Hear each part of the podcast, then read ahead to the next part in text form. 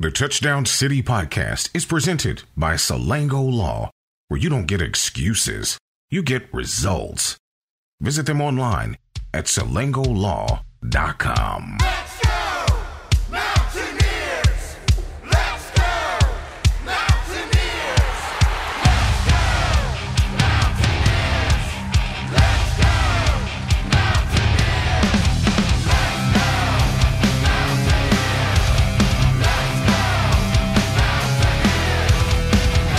to you from the Riverbank Studio is your host, Anthony Lewis, along with Avon Coburn and Derek Bailey. And this is the Touchdown City Podcast. Hello, Mountaineer fans and Blue Lot beer drinkers. Welcome into the Touchdown City podcast, presented by our friends at Salango Law and produced in partnership with HD Media and the Charleston Gazette Mail. I'm Anthony Lewis, and on tonight's episode of the Touchdown City podcast, I think I've got a pretty good one lined up for you. We're going to do something a little different. I'm going to introduce you to a friend of mine named Scott Bartlett. He is a producer, director, and a longtime member of the Mountaineer Sports Network and has been working at West Virginia University since 1988 on and we're going to kind of go through the evolution of what you see on television today, the video board in Morgantown, and uh, his various roles um, doing that at West Virginia University. Um, a little inside baseball. He is the guy that gave me my start in sports TV at West Virginia University. So it was good to catch up with him, and he's an old friend of mine. And um, you know, even outside of sports, we have a lot in common. And uh, got to uh, it was good to catch up with him. So we got a great show lined up for you. We're also going to give you some sound from Coach Neal Brown here in just a second from yesterday's press conference. But um, just a few days ago, there was an announcement that four teams will submit their invitation to the Big 12. And again, that's going to be Central Florida, uh, Houston, BYU, and Cincinnati. Now, on the show, uh, the post Maryland game show, or the show, um, I, I, I'd kind of voiced my opinion on this. Uh, I don't know if it's time to expand to four teams. I think maybe two teams would be best. And here's why.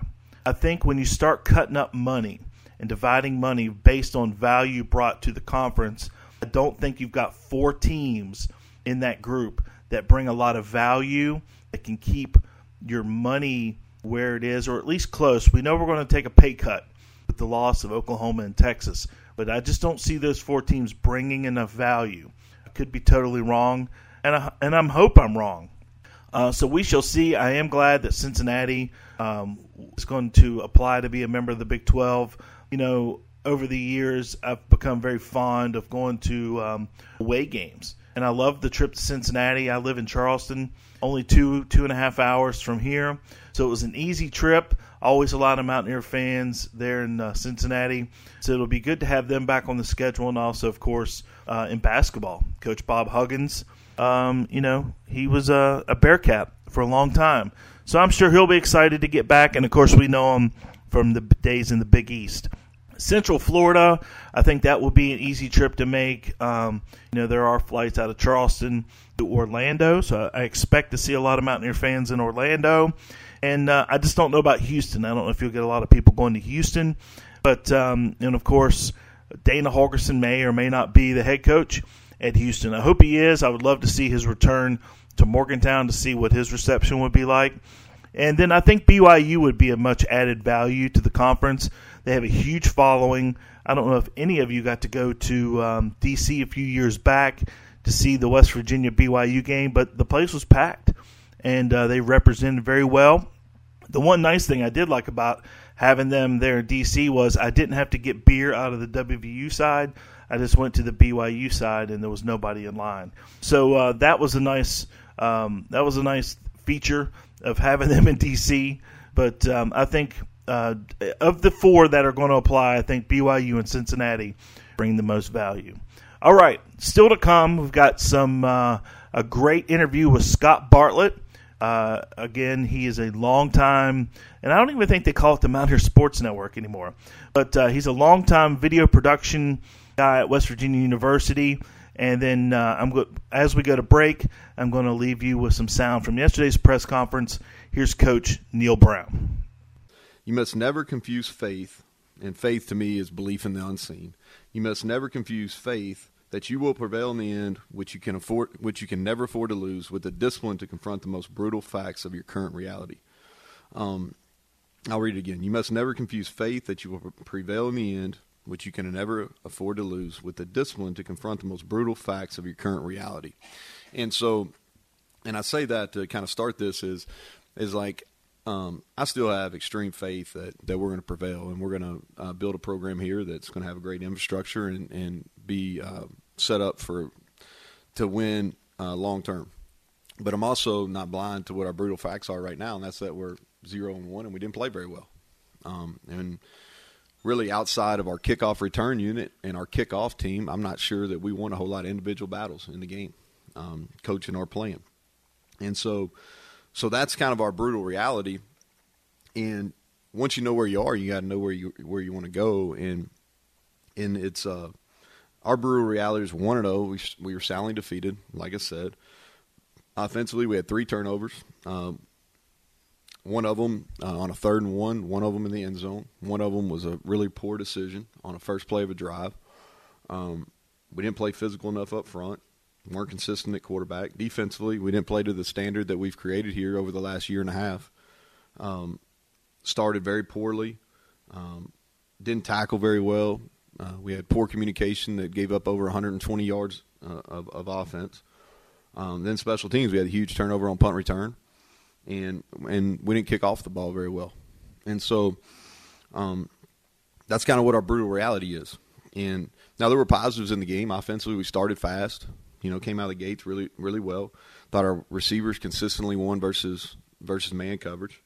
Uh, defensively, I thought in the third quarter we played like we're capable of. Um, that was only quarter, but in the third quarter, I felt like we played like we're capable of. Um, we handled sudden change uh, well, something that we didn't do as good a job with a year ago. Then on special teams, our kickoff return unit, highlighted by Winston Wright, was special, and uh, really probably kept us in the game. Um, but I think as uh, as we move forward, we got to learn from it and grow. It we didn't we didn't perform very well, and we're judged on games. That's the way it, that's way it is in this business. We're all you know big people here, and um, one one game won't ruin a season.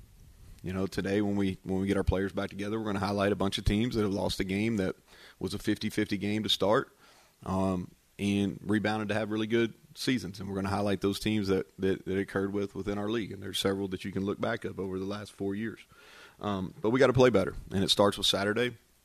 Um, we got our first home game, which uh, with fans, and it's going to be a five o'clock kickoff, and which I think is a, a, a friendly time for our fans. Uh, gives people from out of town plenty of time to get here and, and experience tailgating, and I hope they will. Hope our fans don't don't give up on us after one one game, and I don't believe they will. Um, I get that they're frustrated, and, and I think our players and our staff frustrated as well. Um, you know, Long Island is is a program that has a strong tradition in Division Two. They're they they are making the transition to an FCS program. Uh, it's a program I know quite a bit about just because Coach Jackson is he's an alumni, and so familiar through that. They've experienced some some hardships. Um, I do think it's uh, worth noting that we're going to play them on the 20th anniversary of 9/11. You know, um, and they were as a university and as a football program were deeply affected by 9/11, just like our university was as well. And so their players will be excited. There's no question. I've been on the other other side of this. Their players are going to be excited. It's going to be the biggest venue on the biggest stage they've ever played in, and we'll get their best. Um, but it's not necessarily uh, about them. It's about us making improvements. It's uh, you know just to give you kind of an up, you know, kind of a brief who they are. Is offensively they're multiple, um, similar to what Maryland was on Saturday. They're going to give us a lot of misdirection screens. Um, they got a couple really uh, you know, guys that, that, that are going to belong. And the receiver is really talented. He hit a couple big balls on FIU last week. Uh, number four, his uh, I'll give you his name is uh, Eugene. He's a really good player. I was impressed with him. got a tight end, number eight, Glasgow, that uh, transferred from Penn State. And their quarterback, I thought he managed it really well last week. Uh, a kid named Orth. Uh, defensively, they're a team that likes the pressure. Uh, we didn't handle those very well. Um, on Saturday, and, and they're going to do that. They got a defensive end that that one of the top defensive ends in FCS, just a really good player, and they get a, a corner named Sneed, who's been around the ball a lot in his career and, and good player. Special teams, they got a good kicker, and, and they've hit a couple kickoff returns. Um, their their running backs handle their kickoff returns, and they're they're solid players. Um, but like I said, it's it's really more about us and and getting back. We're going to play a lot of people this week. We're going to play some people that didn't play a week ago. Uh, we're going to give our young guys uh, plenty of opportunities uh, to get out there and show that they're capable of playing. Um, and a lot, lot to look forward to this weekend. I think Family Day here on campus, and I know we'll have a bunch of uh, students' families in. Uh, we talked about 9/11 and the 20th anniversary there. We're also going to honor our 2020 seniors that never had an opportunity to have a senior day. So those who uh, who are able to make it are going to be here. We have Heroes Day where we're, we're honoring West Virginia and um, first responders, and so it's uh, there's a lot going on. Um, but for us within this building, most important thing is what we get done in practice this week, which is we've got a starting point that nobody's really happy with, and we've got to continue to improve. So Don't go anywhere. What we're dealing with here is a complete lack of respect for the law. The relationship between a lawyer and a client is based on trust. You have to make certain that the lawyer you hire has your best interest at heart. We typically meet our clients at the worst times of their lives, and it's our job to help them. Over the years, we've been entrusted with some of the biggest cases in West Virginia. That's because we have a track record of success and getting exceptional results. We built a reputation as one of the go to law firms throughout the state of West Virginia. Joining me, uh, high profile lawyer Ben Salango. Ben, it's a real honor to have you on. In fact, many of our cases come from other lawyers lawyers who've worked with us, lawyers who've worked against us, and even those who've merely heard of our results. We're proud of the reputation we've earned in the community for providing exceptional, aggressive legal representation.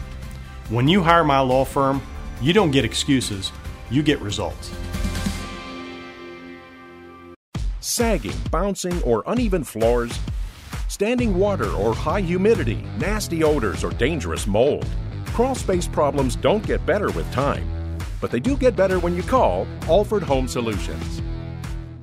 Bar 101, located on Capitol Street in downtown Charleston, provides unlimited options for fun social gatherings and great dining, and the best nightlife in the city. Bar 101 has a full dinner menu, including wings, pork bowls, salads, and more. Be sure to enjoy a cheeseburger with fries with the draft beer for only $13. It's Bar 101's daily special, plus 1 off drafts during happy hour from 3 p.m. to 6 p.m. Bar 101 also provides carry out and catering. Call 304 346 1101 or find Bar 101 on Facebook. Bar 101.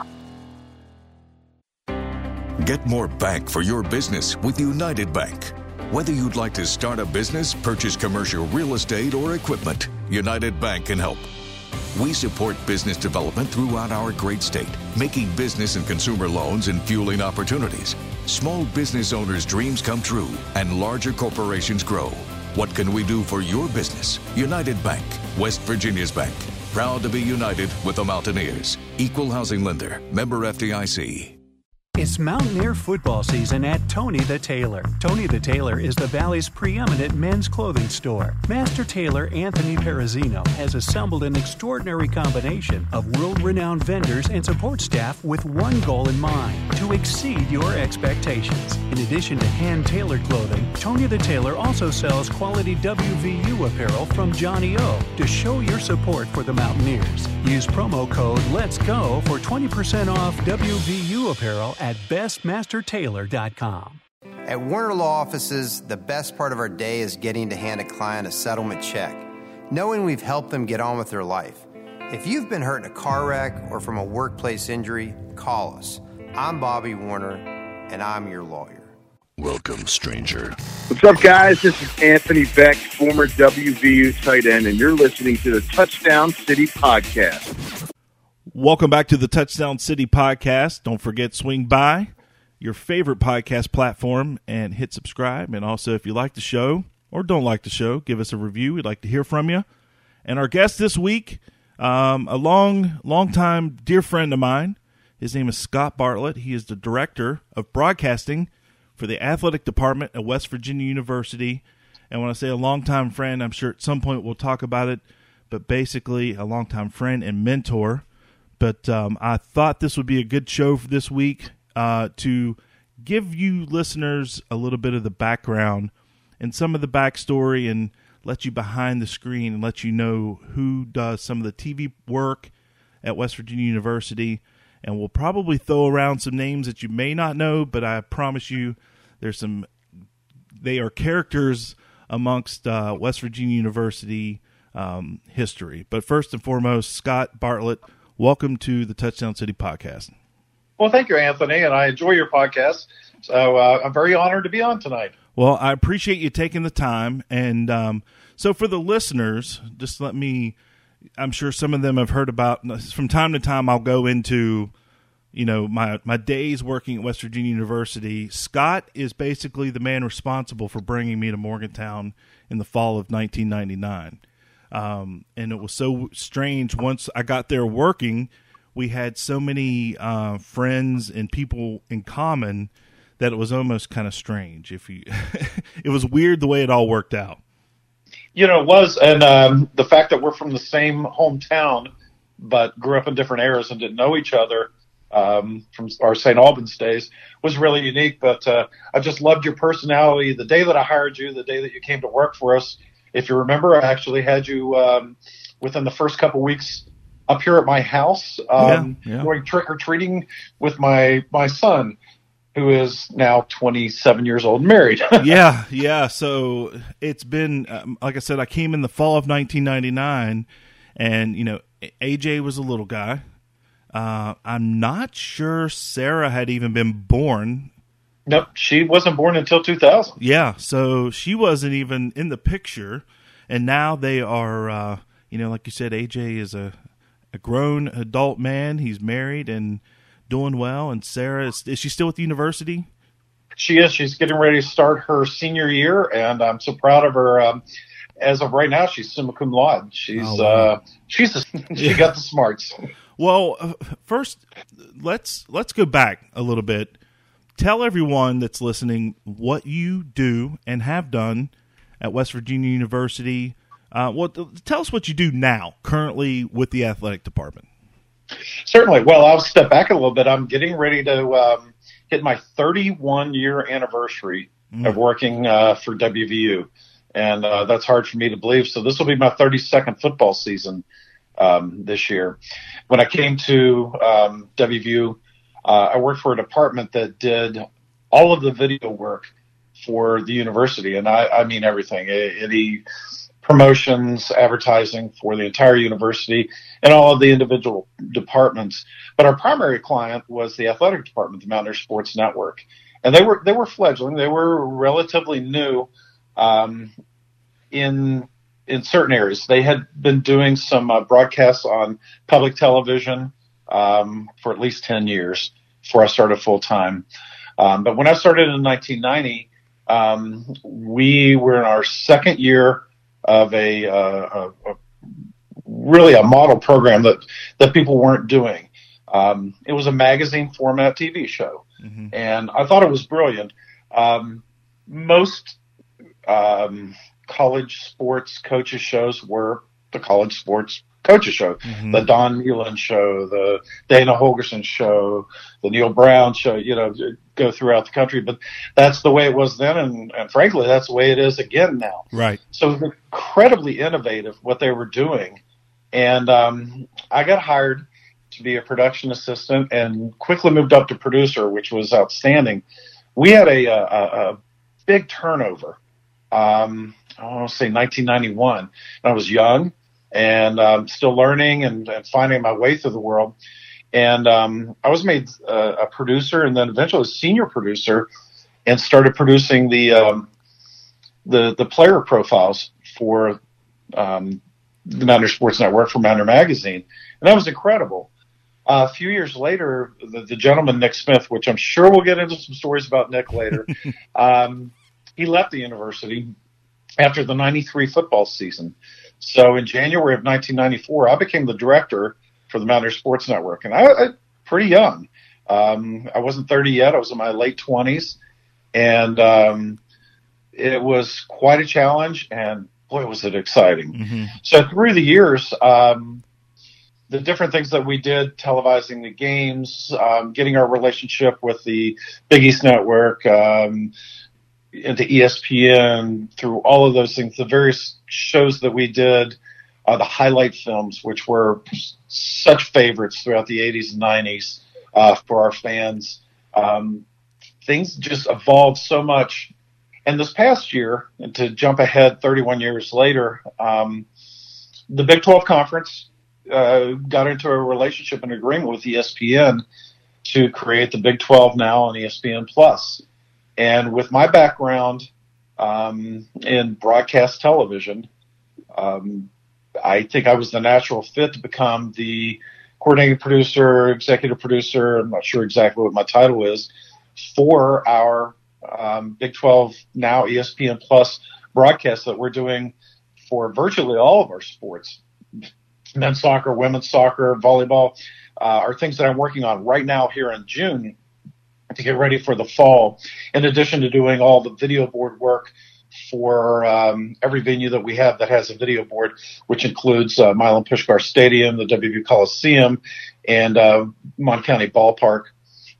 Um, so this is all brand new, and we can get into that here when you're when you're ready. Yeah. Um, but that's a pretty exciting change. Again, my background is in broadcast television. I started in 1984 at a little cable access station in St. Albans, West Virginia.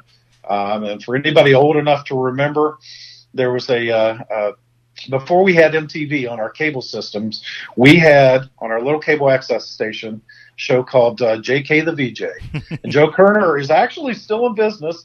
I follow him on Facebook. He Yeah. uh, he's he's in Nitro doing the uh, the Moose Lodge and things like that. And we had our own live VJ uh, show. So that's how I got into the business. Uh, but then fast forward all these years later, um, with that broadcast background, this is kind of a perfect fit.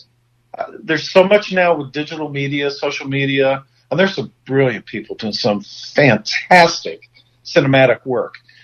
That's not my background. I am the boss uh, uh, to some degree um, of what we do, what we put out at WVU, but it's evolved so much now that there's so many young, brilliant people that they've taken that over. Uh, and whereas we did through the Mountaineer Magazine years and through the Mountaineer Jammin' and those programs, things that we did, the player stories and things like that, it's evolved to such a, an art form now that I'm totally out of that. And um, I am now solely working on broadcasting. hmm Yeah. So just back to uh, J.K. the VJ. I remember. I remember that show, of course, and um, it's probably the first time I ever saw a Motley Crue video was on J.K. show. But so let's let's go back. You mentioned Mountaineer Magazine, and you mentioned the replay games. So let's even go back to then. So West Virginia was kind of ahead of its time. It's not like what you see today. You have access now currently to everything, just about everything sports wise at West Virginia University. But of course, it wasn't like that in the 80s. I, I remember um, in the 89 Ball State game was a tape delay game. And the only reason I ever think of that is because I was there that day and couldn't wait to set the VCR to watch it to see if I could see myself on television. But can you just talk a little bit about the replay days and how almost revolutionary that was for West Virginia fans to be able to see the Mountaineers on television because they weren't on television like they are today? Oh, certainly. I and I go back even further into uh, into the '70s when that that kind of began. Um, there weren't a lot of TV stations. Uh, you you didn't have uh, social media. You didn't have um, digital networks. You didn't have uh, cable TV. You basically had rabbit ears, and you picked up your three or four TV stations.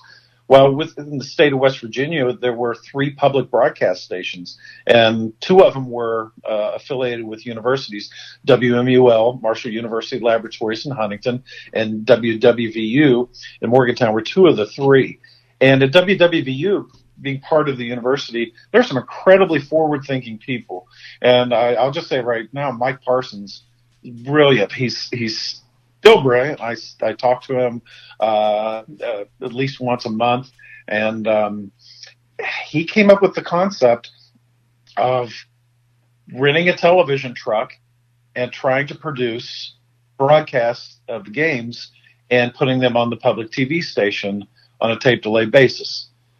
After that, he developed a relationship with several TV stations in the state, and amazingly, throughout the '80s, um, again, the the Mountaineer Sports Network, before we started doing the coaches shows in the Mountaineer magazines, um, began to basically broadcast to tape all of the uh, the home football games. And some of the basketball games, and some of those were actually live for basketball.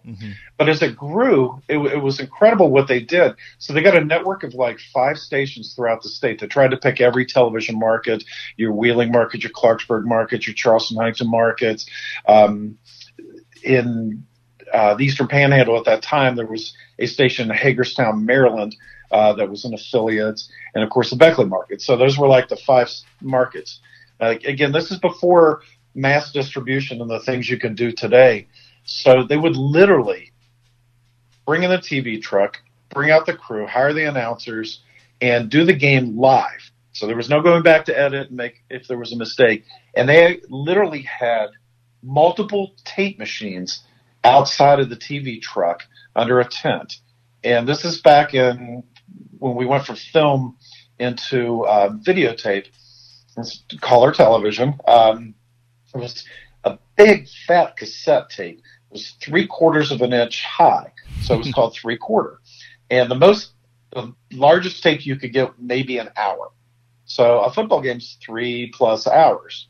So they had to find a time like to stop, like during a commercial break, and literally change tapes. And there's a couple of engineers outside literally recording every one of those uh, on every one of those tapes.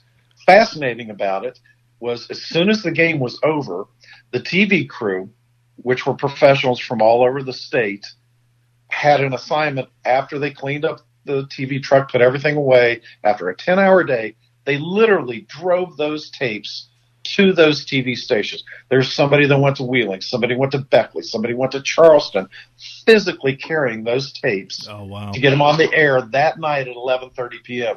And uh, one of those people is a friend of yours that you worked with, Greg Schock, who uh, retired a couple years ago after um, 26 years with us at WVU Athletics. So it was a pretty incredible way of doing that.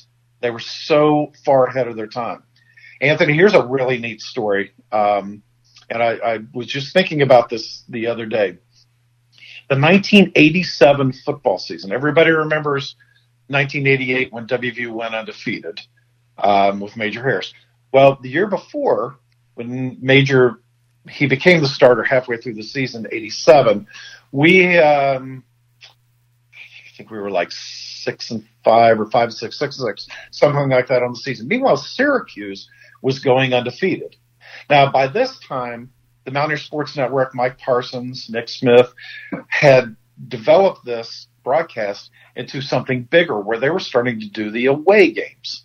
And when you did an away game, now you had to introduce something like satellite television to get the signal back to the affiliates and then count on your affiliates, those five TV stations, to record it and be able to play it back later.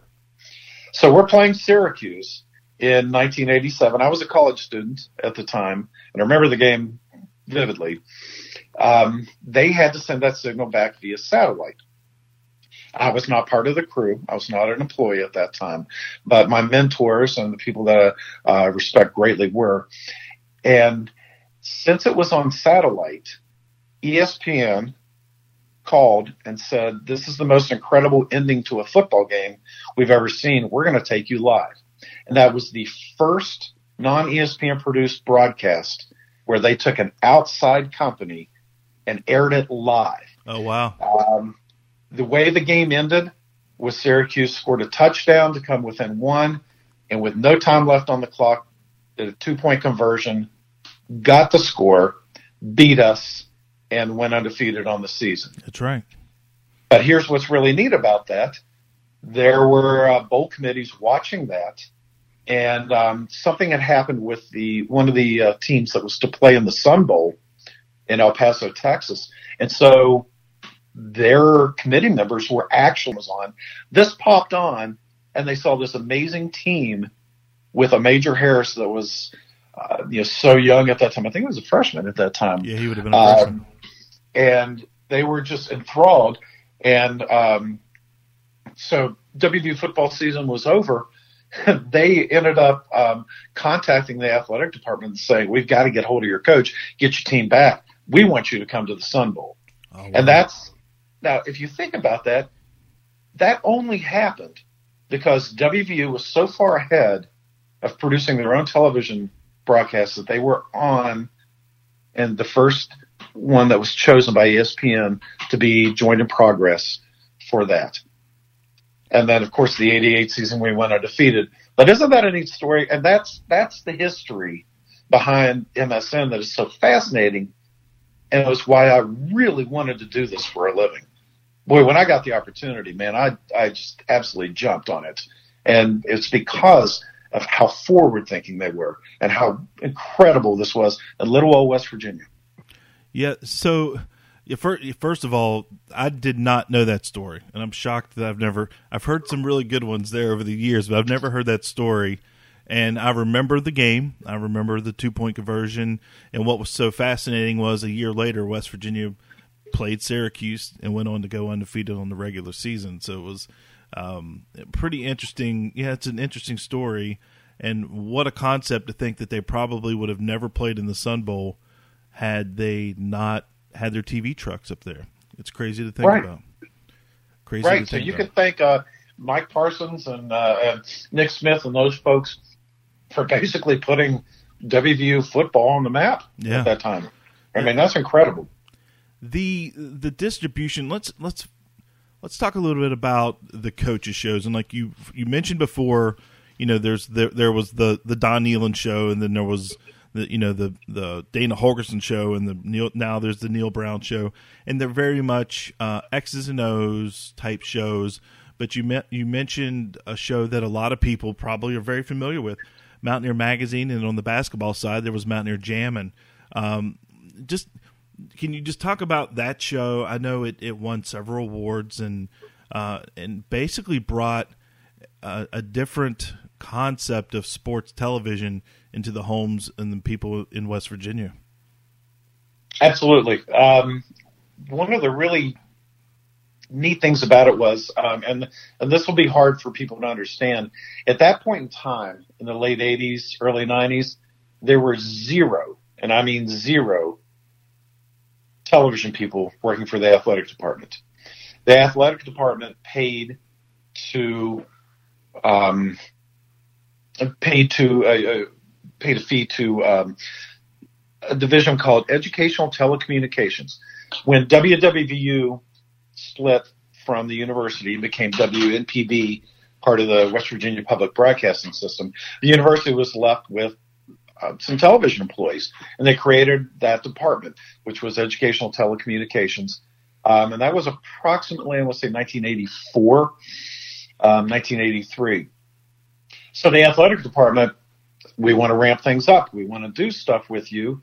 And the university was, well, this is a new department, and uh, we really don't have the facilities to do this.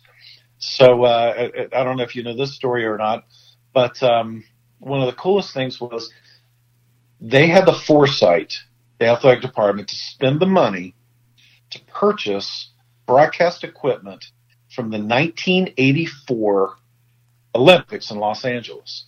So I can't, I believe it was NBC. I'm not sure which network.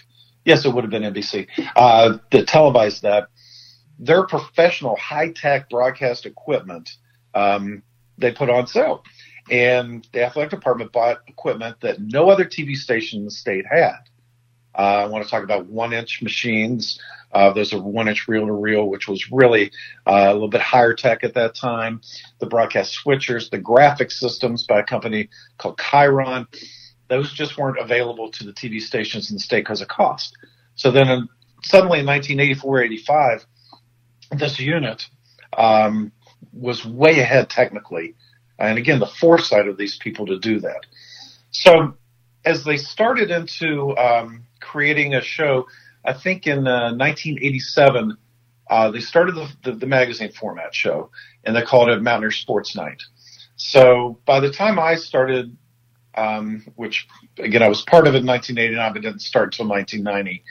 Um, the brilliance of this was if we're going to do a magazine format show, let's not have one producer do this whole show. And that's one of the things about the coaches shows. Sure, they have reporters, they have several people working on stories, but with the magazine format, by hiring the educational telecommunications office, you had access to say three, four, five people um, that were creative. They're doing uh, marketing for the university. They're doing uh, chemistry videos. Uh, they're doing um, commercials for um, bus emissions, uh, the Children's Hospital Telethon, extension service videos. So they're real creative people that are doing a lot of different things. And you bring them in and say, all right, we're going to do a magazine format show. We have one guy that's really specific that's going to do the player profiles, and he's our sports guy. He's our senior producer. And then we're going to take um, some of these younger producers and have what we refer to, if you remember, we called them lifestyle features, Mm-hmm. where you go out and find a story, much like digital media is doing now, that's not X's and O's, that's not this. And some of the fascinating things that, that we found over the time was some of the things that the athletes are doing. Um, for example, you probably remember where uh, one of our offensive linemen was um, had been a ballet dancer Right. At high school, right? So, you know, a story like that, or um, one of our athletes, um, one of our football players was um, um, going to political science, and he spent a summer as an intern with a police department in another state. So, with these creative ideas, um, they were brilliant. They started sending people, okay, let's do that. If he's in New Jersey, let's send a camera crew over to New Jersey in July and do this. And then in September, let's do a story on this young man. How's he playing right now? But guess what he did this summer? You know, so is these lifestyle features getting out there and telling you more about the athletes. Um, I can remember one fun thing that we did was um, with Coach Don Nehlen. We did an entire half hour special one summer uh, just on him. And at this point in time, he was, Uh, you know, very active in the coaches associations. And we went out with two cameras, and I was one of the cameramen on his boat at Tiger Lake. We spent a half hour, Hoppy Kercheval interviewing him and talking to him for a half hour on his boat out at the lake. While he's just driving the boat. Those are things that you didn't see in coaches shows. Right.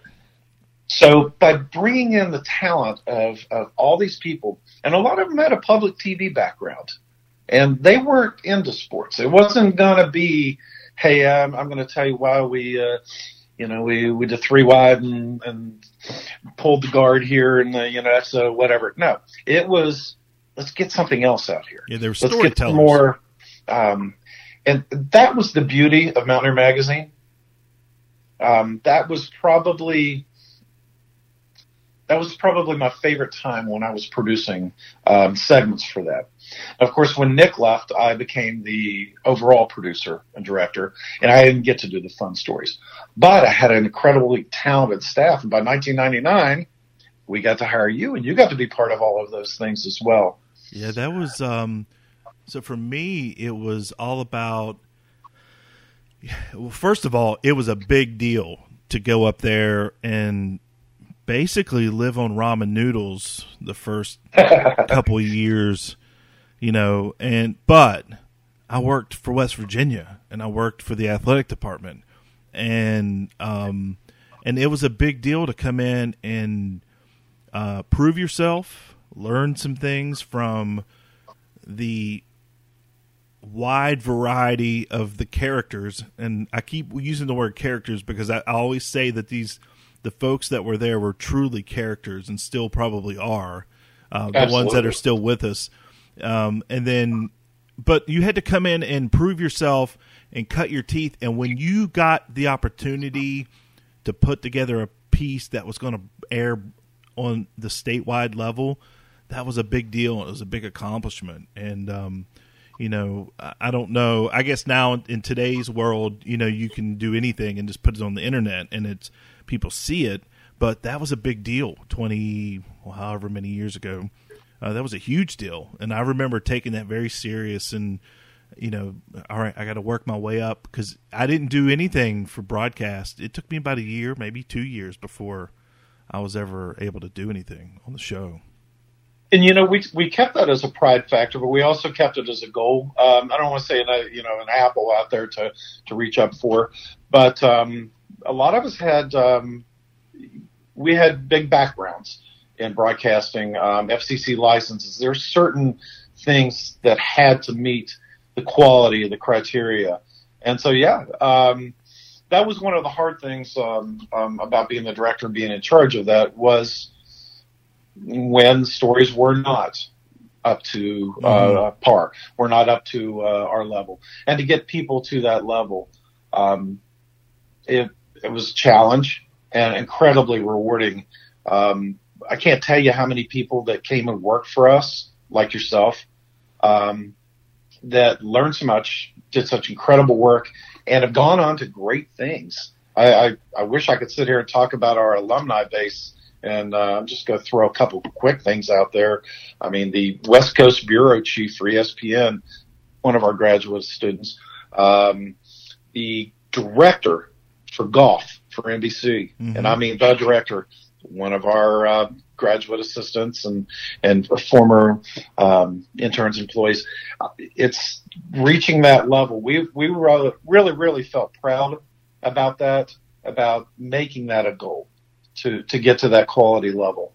Um, I don't think there was any arrogance amongst us, but uh, it was satisfying when you had friends, people you respected, from TV stations across the state that would come to a football game and, and just talk about, "Wow, I saw what you did last night. That was amazing." Right. Wow, I just I'd love to work with you. I'd really like to get up here and, and do what you're doing. You've you've just kind of set the pinnacle Mm-hmm. up here, and, and I think we did, and I'm very very proud of that. Yeah, a, Um, a good a good friend of mine in Pittsburgh always says, um, you know, he he always says you have to be this tall to ride this ride. You know what I mean? Like, so you have to live up to this. You have to be, you know, you have to have this quality of of you know to to be a part of it, and not necessarily nobody was keeping anybody out. But you were, I- for instance, I remember specifically a time I was working on a period piece, and I think it was about running backs or something. and of course my young goofy self had been um, experimenting with some music of course my musical tastes were all over the place and I, and and the music just didn't fit. And you literally said you should take this apart and use period music. Use you know because i think we were talking about stuff from the 20s and the 50s and the 60s you know and i think we were talking running backs if i remember. But it literally you had to dial it back and play producer and and and you told me change the music and I did and it worked out perfectly. So, you know, when you talk about having to tell, you know, make those decisions about broadcast and making the stuff right, that's that was a part of your gig there. It was, but it was, so it, it was with my predecessors. Yeah. Um, so I'm not going to take credit for being brilliant. The people before me were brilliant and um, did the same thing with me. And to this day, here, 31 years later, even though we're not doing those types of things with the live television that I'm doing now, um, I'm doing exactly the same thing. Um, bringing people in to reach that level where they need to be to be able to make our broadcast great, but also now that I'm working with students to get them an opportunity so when they go out in the real world, Mm-hmm. see what it's really like. Right, absolutely. Uh, you you talk about I've, and just to share a story. There was you remember the story or the it was one of the lifestyle features, and so it was it, and it featured KJ Harris and maybe Pat Liebig. Do you remember this? So there was a there was a lifestyle feature, and and they did it. We started kind of doing like the the cribs type things. Uh, and yes, I do. So KJ, what people probably didn't realize was KJ had a little bit of money because he had been drafted and played pro baseball. And he- Yes. he, lived in I know a, where you're going. Yeah, he lived in a really nice townhouse in Suncrest, and his roommate was Pat Liebig, who his family, I believe, owned biking dealerships. Yeah, they had car dealerships. That's right. so we go over, and I don't even remember who produced the feature, but usually when you go into a college student's room, it was an apartment, you know, and I remember Mike Parsons looked at you and said, "Stop." Nope. Just yes, stop. if you remember correct, we did not air that, and um, It did that's not something air. else. Uh, it, it's hard for the fans to understand this, but as an employee of WVU, and you certainly, certainly uh, felt this many times, is we have to protect the university. We have to protect the athletic department, and um, th- those gentlemen certainly were within their rights to have those things by presenting that as an image. Um, it would draw attention to the athletic department, the football team. No one, no one could question them, but you certainly don't want to make that Right. happen. There are a lot of things that you and I are both privy to that we probably won't be able to talk about on this podcast, but there are there are quite a few things that we had to be cognizant of, and some of those included sponsorship. Yeah, absolutely. Um, there was a certain soft drink company who was a major, major contributor to WVU athletics and, and our broadcast. And we had to be very cognizant to make sure that um, their competitors' brands weren't necessarily in the background of an interview that we were doing. right. Um, so uh, w- while it seems like a lot of fun and games, there was a lot of uh, a lot of things we needed to really be careful with.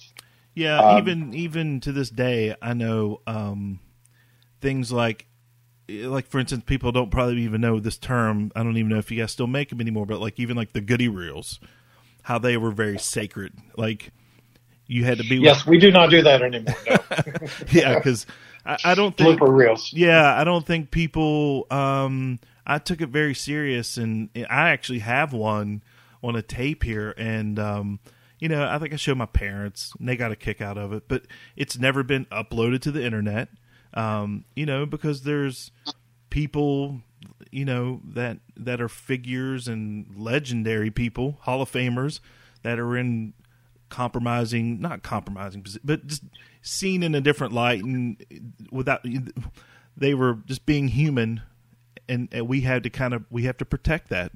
Um, and yeah, it was, uh, but it was just an honor to kind of see that stuff and get a laugh, you know, the the Jack Fleming stuff and the Woody O'Hara stuff, and and get a laugh out of that stuff, but yet be in that circle to where it doesn't get spread around and it's not like today somebody i know somebody would upload that to youtube in a heartbeat you know You're right.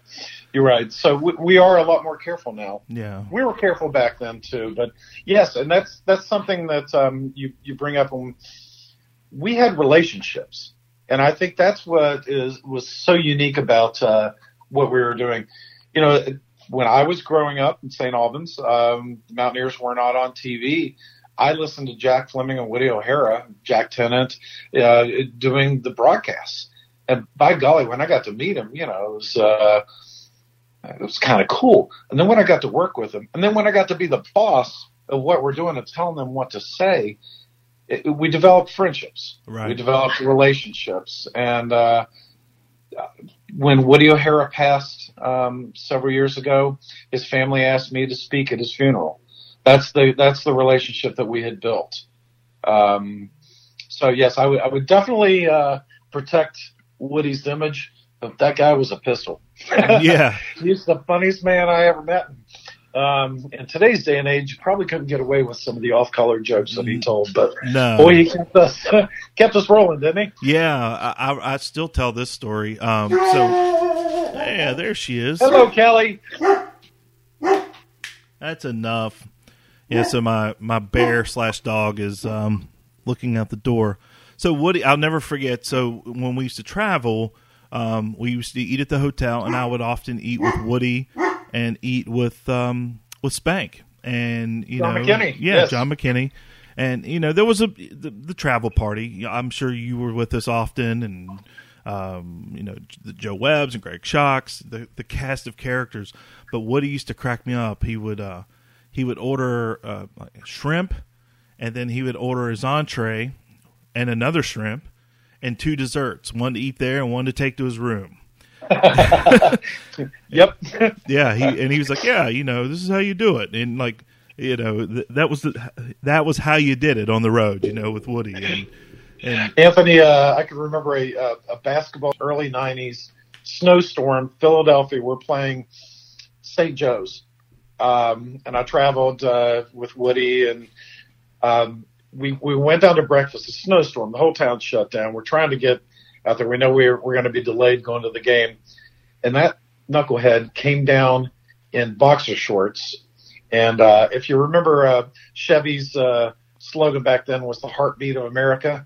Well, on the back of his boxer shorts, he had a Chevy logo and it said the fart beat of America. That's Woody O'Hara. yeah, In a Marriott hotel having breakfast. That was our Woody. yeah, what a what a character. And speaking of characters, let's let's go through some of them. Let's let's let's let's briefly go through some of it because we've talked. I keep saying the cast of characters and. And, and I don't even. I'm not sure our conversation now will even really tell the full story. But even like the Nick Smiths, you know, Nick was. Um, eh, eh, well, before I say this, here's one thing I always loved about being a part of all that. Um, if if we respected you and loved you, you were often, and I don't want to say mocked, but imitated. If that makes any sense. Oh, sense. yeah. You know, Absolutely. and all the way down the list, the Greg, everyone, you know, we we imitated Shock, we imitated Murph, we imitated Nick Smith. Um, but start with Nick. Um, I know he was a mentor to you, and and is kind of uh, the uh, the godfather of what we're seeing currently on television with West Virginia. Yeah, you put you nailed that. Um, boy, Nick, he was a character. Um, Nick was gruff. He grew up in Arkansas. He was in Vietnam, shot film, worked in Denver, and then he came to WWVU in like 1975 to do four films. That's what he's talked about. I'm going to do, my MT. I came here to do four films. That's it, bro. That's all I was going to do. So uh, he he started doing the sports, and um, Nick was such a gruff character and so aggressive um, that he was a perfect director. Um, sports broadcasting is a cavalcade of characters. There's a lot of people. It's it takes fifteen to fifty people to to televise something. So back then they probably had a, a crew of twenty, and they were learning their ways in the seventies and eighties how to broadcast stuff. Nick was gruff, and he yelled at you, and he scared you, and he was brilliant, and he did so many things. He took me under his wing, and he would yell at me, "One of these days, bro, you're going to take my place here." And he was sure enough, he was right. uh, I I got to speak at his funeral as well. Actually, I was the uh, more or less the MC at his funeral, and God bless him. That man was uh, incredible. But like I said, very gruff, scary, and um, so many people that came through. Um, the, the the original cast. I'm just going to throw out a couple names: the Alan Hercules, uh, David DeWitts, uh, Alan Bennett, uh, gosh, uh, Alex Gavula. Uh, these people were there and pretty much left right when I started. Um, the, they were the originals, and all, uh, what a cast of characters they were. But as we kept going, our our buddy Greg Shock, um, what an incredible cinematographer. One of the Um, best video sports videographers that I've ever been around. super great guy. Yeah, a lot of Um, fun. A nice, nice a man as you'd ever want to meet. Um, Murph Tinsley, what an odd character Murph was, and he just passed away a couple years ago. I hate to get on the uh, the path here of all the people that passed away, but uh, Murph, by golly, he he devoted his life to doing sports television for the Mountaineer Sports Network Absolutely. and he was a fixture um, for thirty some years as a cameraman. And you know, he's even as he got older, and we started putting twenty five year olds and twenty two year olds out on the field. Sixty year old Murph still down there with the camera, getting to know the players, getting to be friends with them. And when he passed away a couple years ago, um, I don't know if, if there's any fans that were at a particular game a couple years ago. We left his camera platform empty uh, as an honor to him uh, for one of the games. But what a character he was! Um, he he you want to talk about a, a student of, of television. Oh my goodness. Well, you and I both know he bought tons of television archive equipment from like the 50s and the 60s, all the old RCA equipment. He even had, he purchased the architecture drawings to the original Tonight Show, Jack Paar, even before Johnny Carson. Oh wow! It, it's like I mean, that's the kind of people that we were around. When we say characters, when um, getting a little closer to uh, to, to your times, uh, people like Chewy, and people probably see Chewy now. He's a very tall gentleman with big sideburns, and he looks like Chewbacca. That's why we call him Chewy. and uh, he is uh, pretty much works every ESPN game. Like if at a basketball game, you'll see this huge man in the student section with a camera for ESPN with mud chops. He's uh, one of Anthony's contemporaries. Uh, gosh, so many people like that. Um, That you were talking about, like the Joe Webbs and the, uh, those guys. real characters. I mean, just um, personalities times ten, and I think I think that just runs in the business. You know, now that You know, I- you're you're absolutely right, especially when you get into the creative business. Um, again, I was saying that we had several people with a, a public television background, uh, Murph being one of them, myself being one of them. Uh, Brad Stonecker, our graphic designer. Uh, funny story about Brad. Uh, you know, he's brilliant. He's still with the university. Um, he did a, uh, an incredible um, animation series on public television, and he came to work for us. And I asked him to make me a, a, a graphic, and he um, he said, "Okay, so how long do you need?" And I said, seven frames." Well, there's 30 frames per second in television, so Right. about you know a quarter of a second. And he's like, "You mean seven seconds?" I'm like, "No, seven frames." So that was a real big difference for him. Um, we have one gentleman, Jacob Young. Jake. Um, yeah, the Jake. Uh, I don't know if your sports uh, fans here that are listening on the podcast would remember, but he did all of the um, um, series on public television of odd characters in the state, including uh, the Dancing Outlaw. Yeah, Uh, he was one of our people. a different drummer. So, yeah, the whole different drummer series. So we had a lot of characters, a lot of characters, and we still do. Yeah, it's um I think about those days and I and um I, and I wonder, you know, of course unfortunately we've lost several of those guys, you know, Murphy um Ross remember Ross, yeah. we lost Ross um and I you know, I guess it just the time marches on and things happen, but um these names and one of the names that we've uh, that, I don't know if you referenced him earlier, but Danny Lohman was a uh, was a GA when I first came there, and Dan just won an Emmy for the Hot Rod Hundley um, story for Pikewood Creative. That's actually uh, one of a couple of Emmys that he's won. Yeah. I actually um, I work for Dan on a part time basis, on a freelance basis, um, for a company that he works Pikewood. Um, they have their own TV truck. I do. I still do a little bit of freelance. And two years ago, um, I won an Emmy working for Dan as the director for um, right. televising the Pony League World Series That's baseball right. series. I forgot all about that. Congratulations. Thank you very much. Yeah, uh, I'm a- very proud of that. I I've never put myself out for an award in my life, and I did not do that. Dan put that out.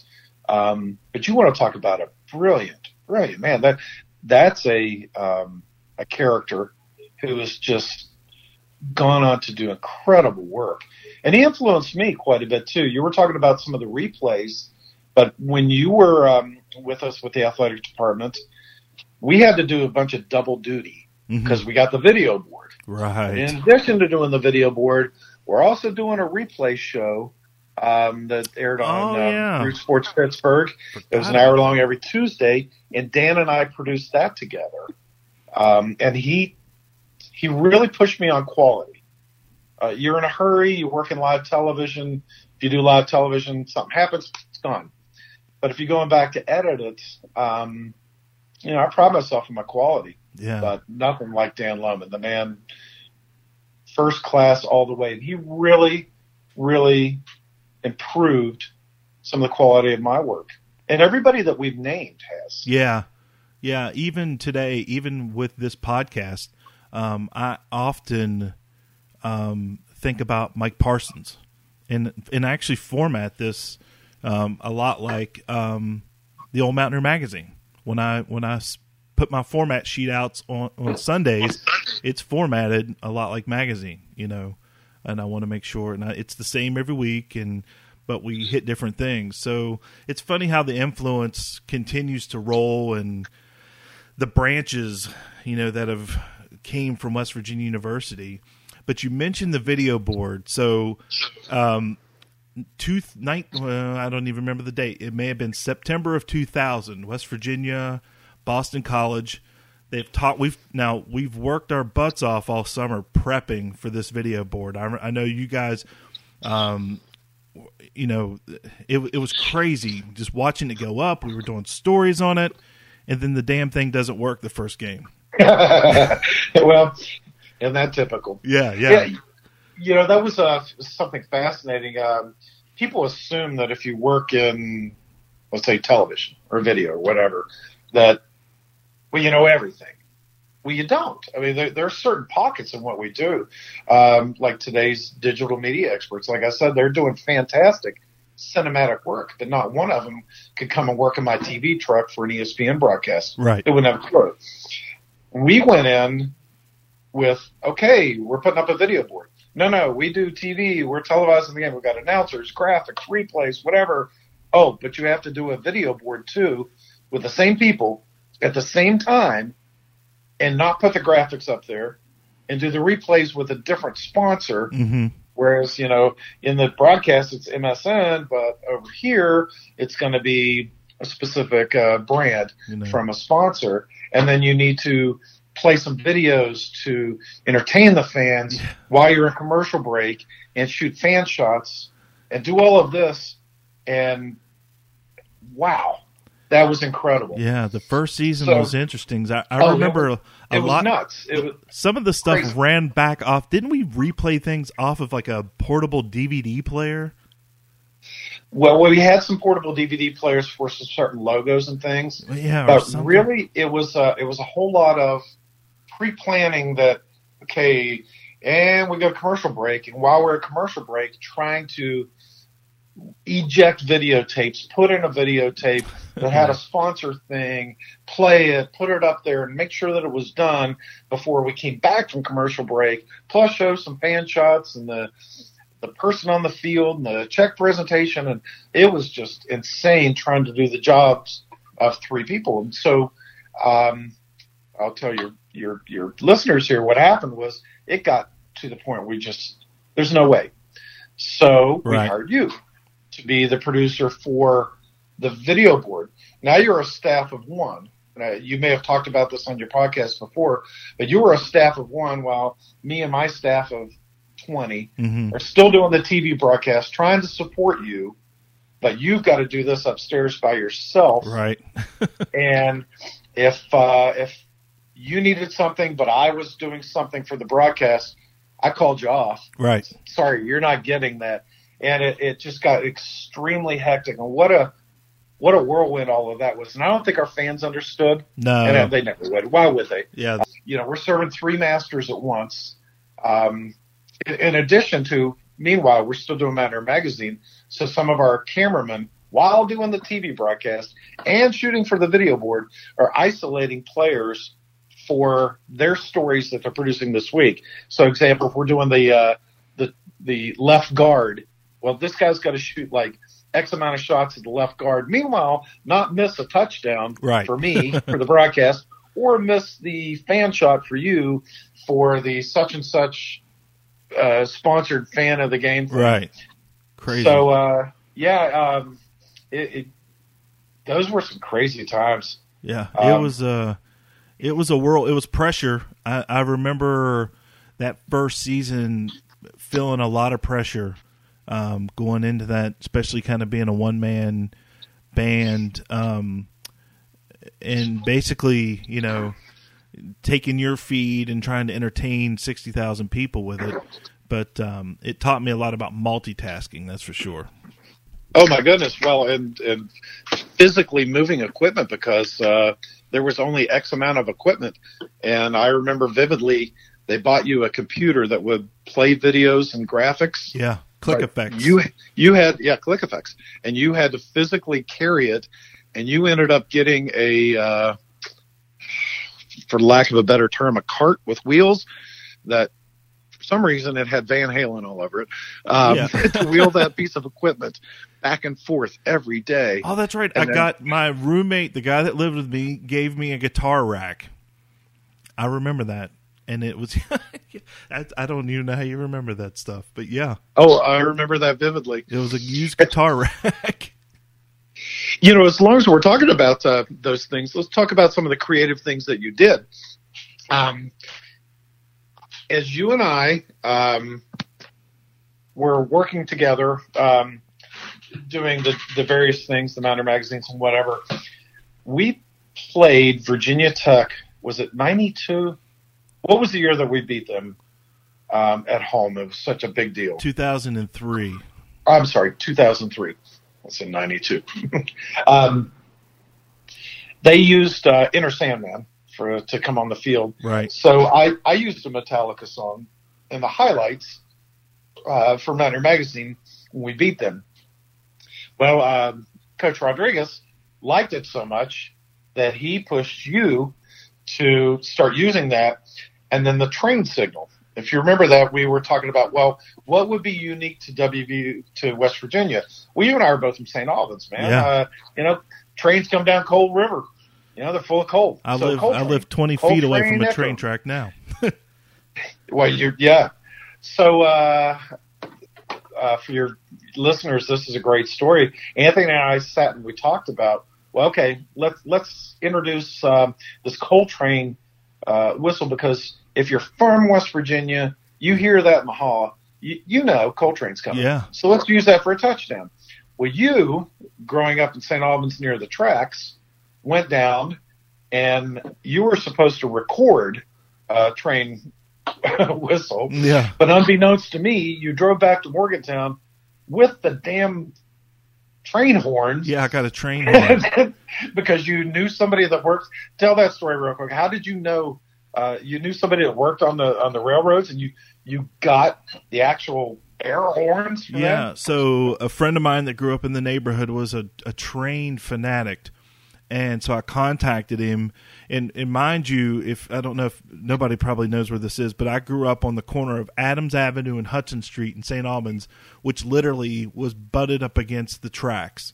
So we drove I drove from Morgantown to St. Albans and I picked this guy up and we did do some recordings. We went he went and found a train that was running and climbed in it. And I went like 50 yards away with uh, a boom mic and a camera, and he did all these horn patterns. And then Let me interrupt you real quick. 2021, right now, the train sound that we play when we score a touchdown is the one you recorded that Oh, day. wow. To this day, that train sound is still in the 360 at the football stadium. That's you recorded that that day. Yeah. Continue on with your story. Yeah, so it was crazy. So we he he gets in a in a, a running train. He tells me he goes, yeah, it's running. They don't turn these things off because it costs them more to shut them off than it does to start when than to leave them on. Like if they shut them off, it costs them too much to start them back up. So he gets in, we record them, and then he's like, you know, I've got a train horn. You can take it back to Morgantown with you. So we had that big train horn um, that I brought back with me, and that's crazy to think that you guys still use that exact um, train horn. Because and I remember I had to do that because we were playing we came up with the concept halfway or maybe at the beginning of the season third game or something and we could not find a pre-recorded horn. If people if the diehards that have been to every game in the last 40 years remember we played central florida and we were using a train horn that sounded like a a steam whistle on a on a stern wheeler and it was just awful. I remember thinking we can't use this. So yeah, I went back to St. Albans and um, and did that, and it's crazy to think that it it still lives up there. It's awesome. It does. It does. And and that's one of the stories. Hopefully, your your listeners of the podcast get to understand is we work in this business. We work for WVU, but it's it's the little things like that, the little personal touches. We did that. You and I. You recorded it. You and I came up with the concept because we grew up where there was coal trains. Yeah. And we thought that would be a cool idea. It's been going on now for 20 some years. And I'm sure nobody knows where the sound came from or why we do it. Yeah. But we did it because you and I came up with that idea. And that's the beauty of the people that work for the Mountaineer Sports Network. We're talking about characters. We're talking about creative people. It's, there's probably a thousand stories just like that of, of how uh, we've, we've done things like that. A quick funny story. Uh, if you remember when we play country roads, if we don't show live shots, if we place like the video at the beginning, there's a picture of a rock that says "God, I love West Virginia." Mhm. Well, that was that was out by Jacob's house. We drove over one day, met the dude in his yard, and he had oh gosh, did he have all kinds of stories about how somebody stole his thought he had in his yard or whatever. He was a nut. It was over in Preston County. And we just, well, you know, God, I love West Virginia. Yeah. Well, that was like the preamble. That was like the first shot in in Country Roads um, on the video board, and it's probably still plays today. That shot's probably still there. Um, just little things like that. So it may sound folksy, and uh, I'm sure people want it to be a little more professional, but it's folksy in a good way. Uh, we're West Virginians. We're real proud of, of what we've done, where we've worked, how we did this. Like you going back to St. Albans to get that train whistle. Um, man, next time you're up here for a football game, next time you hear it, think to yourself, yeah, that that was me that day with that camera down there. yeah, you know, it's interesting you say that because I I did take it pretty personal, take the job personal, um, and very so. It was, uh, and like you said, it was you were in awe of meeting Jack Fleming.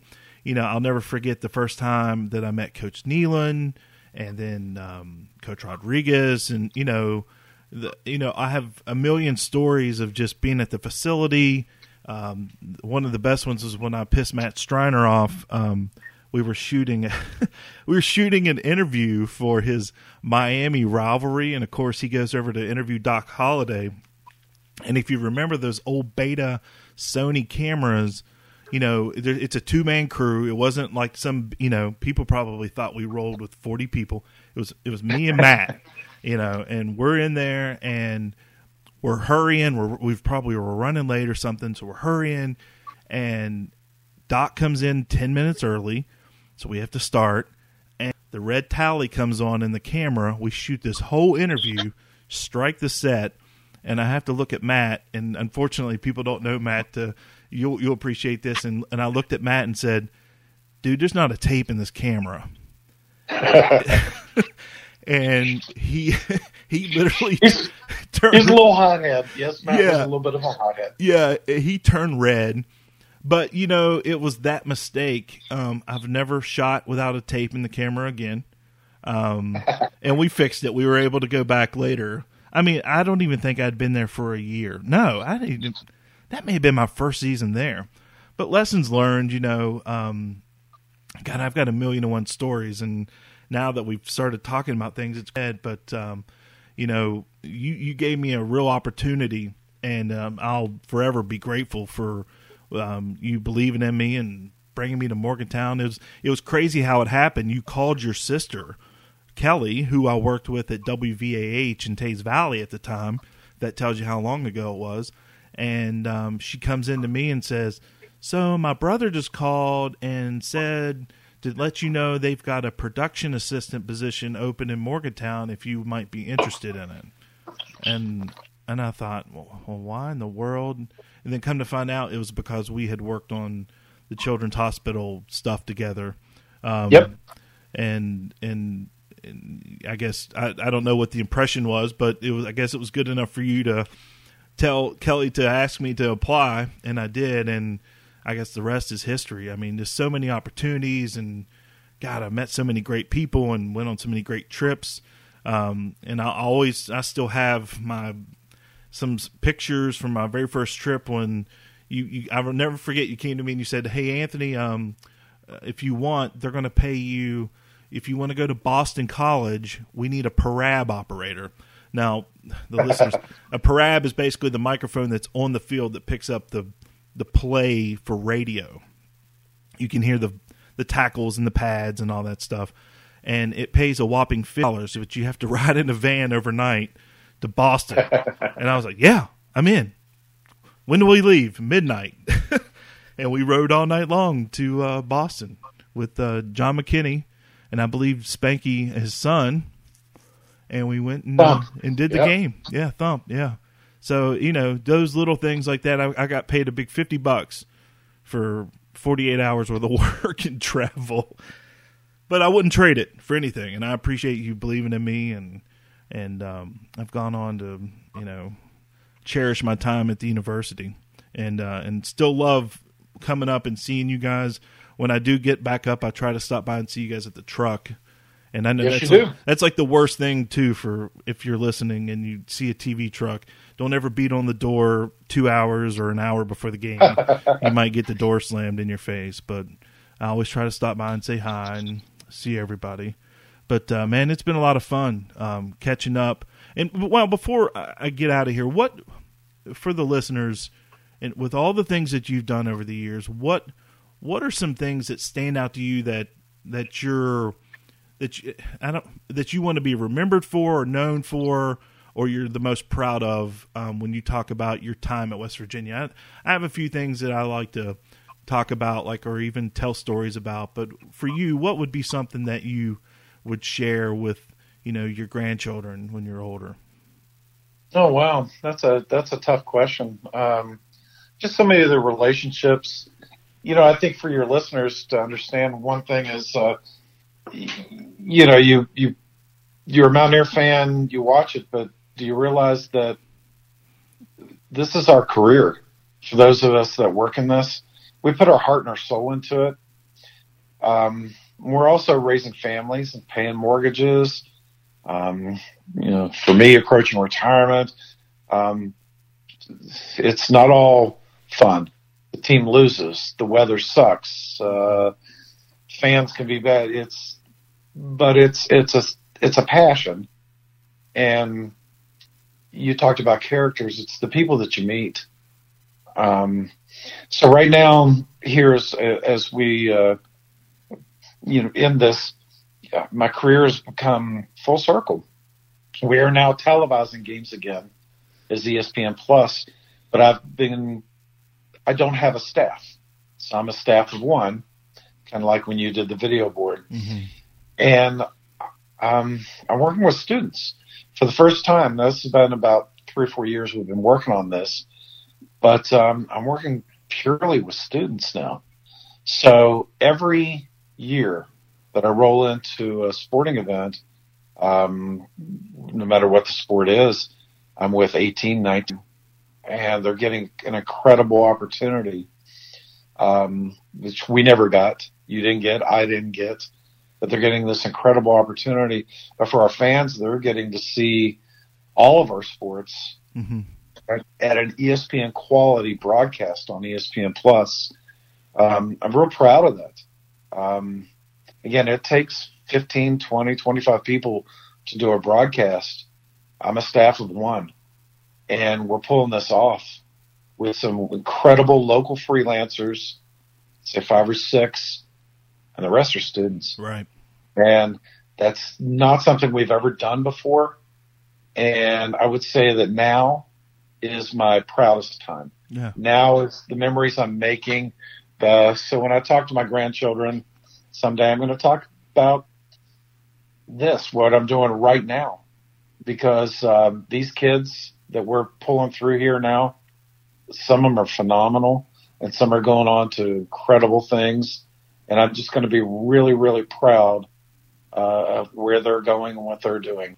Awesome stuff, man. Well, Scott, uh, again, I appreciate you taking the opportunity to join me, and God, I feel like we could still talk, uh, you know, two more hours just about again, again the characters and the stories. Um, I did share the, and we won't go into it here, but I did share the East Carolina story when we called John Dewall at like four o'clock in the morning. Oh, good heavens. Yeah. you know, things like that. Um, you know, I remember being stuck. We couldn't get a cab one time. I think in Cincinnati, I was with with Shock and Striner and Webb, and we couldn't get. A, back when we were all younger, we could go out and do things like that before games, and um, just crazy stuff. I remember. Yeah, you guys were at the Waffle House. Or something. right? Yeah. I don't want to go there. Yeah, and, and I just like, you know, at the time I was really young. I'm talking 22 years old, and I remember we were playing Maryland, and and I think I stayed out till like three o'clock in the morning, and I had the keys to the golf cart, and and r- rolled in in a t-shirt and boxers, and had to hand off the keys, and I said, "I'll be back. I got to go get in a shower because I had overslept." Uh, just crazy things like that. Uh, I remember that being a really long day. That may have been the game where we beat we finally beat them when Rasheed hit Chris Henry. Um, I think that was that day, but I had been out till like three in the morning with some friends from DC, and I don't know. There's a million of those, but um, you know we got to share a little bit of it today, and of course it's always good to hear your voice and and catch up with you. And um, I'll be up. I'm, I'm coming up for the Long Island game. My nephew, you, you probably remember when he was born, Maurice is com- Yes. is coming to West Virginia this fall. Um, Oh wow, yeah. fantastic! So he was born there in Ruby, or it's not even Ruby anymore. I think it's what do they call it? Uh, West Virginia University of Medicine. Yeah, so it was, you know, the, he was born over there, and he's coming back this fall. So it's full circle, man. Like you said, it's full circle. You're back to, you know, team of one, and um, it's just time marches on, man. But um, again, I appreciate you joining me and and sharing a few stories, and I think the listeners will get a kick out of um, hearing your side of the story on on what happens on the in the background and all, all the things that you've been a part of since you know nineteen. You say nineteen ninety? Yes, sir. Yeah. So yeah, I think when you finished, I remember. I think you came out in eighty eight. Did you finish in eighty eight? Graduate? Yes, graduated in '88. Small. Yeah. Time flies, man. Time flies. Yes, it does. All right, Scott. I'm- Anthony, thanks for having me, and, and again to anybody still listening, um, just understand that we're all Mountaineer fans. We're all humans. We all are are here for the same thing, um, and it's it's been a fun trip. Let's, let's keep it going. Go Mountaineers! The Touchdown City podcast is produced by Anthony Lewis in partnership with HD Media, the Charleston Gazette Mail. Get your Touchdown City podcast merchandise by visiting touchdowncity.com.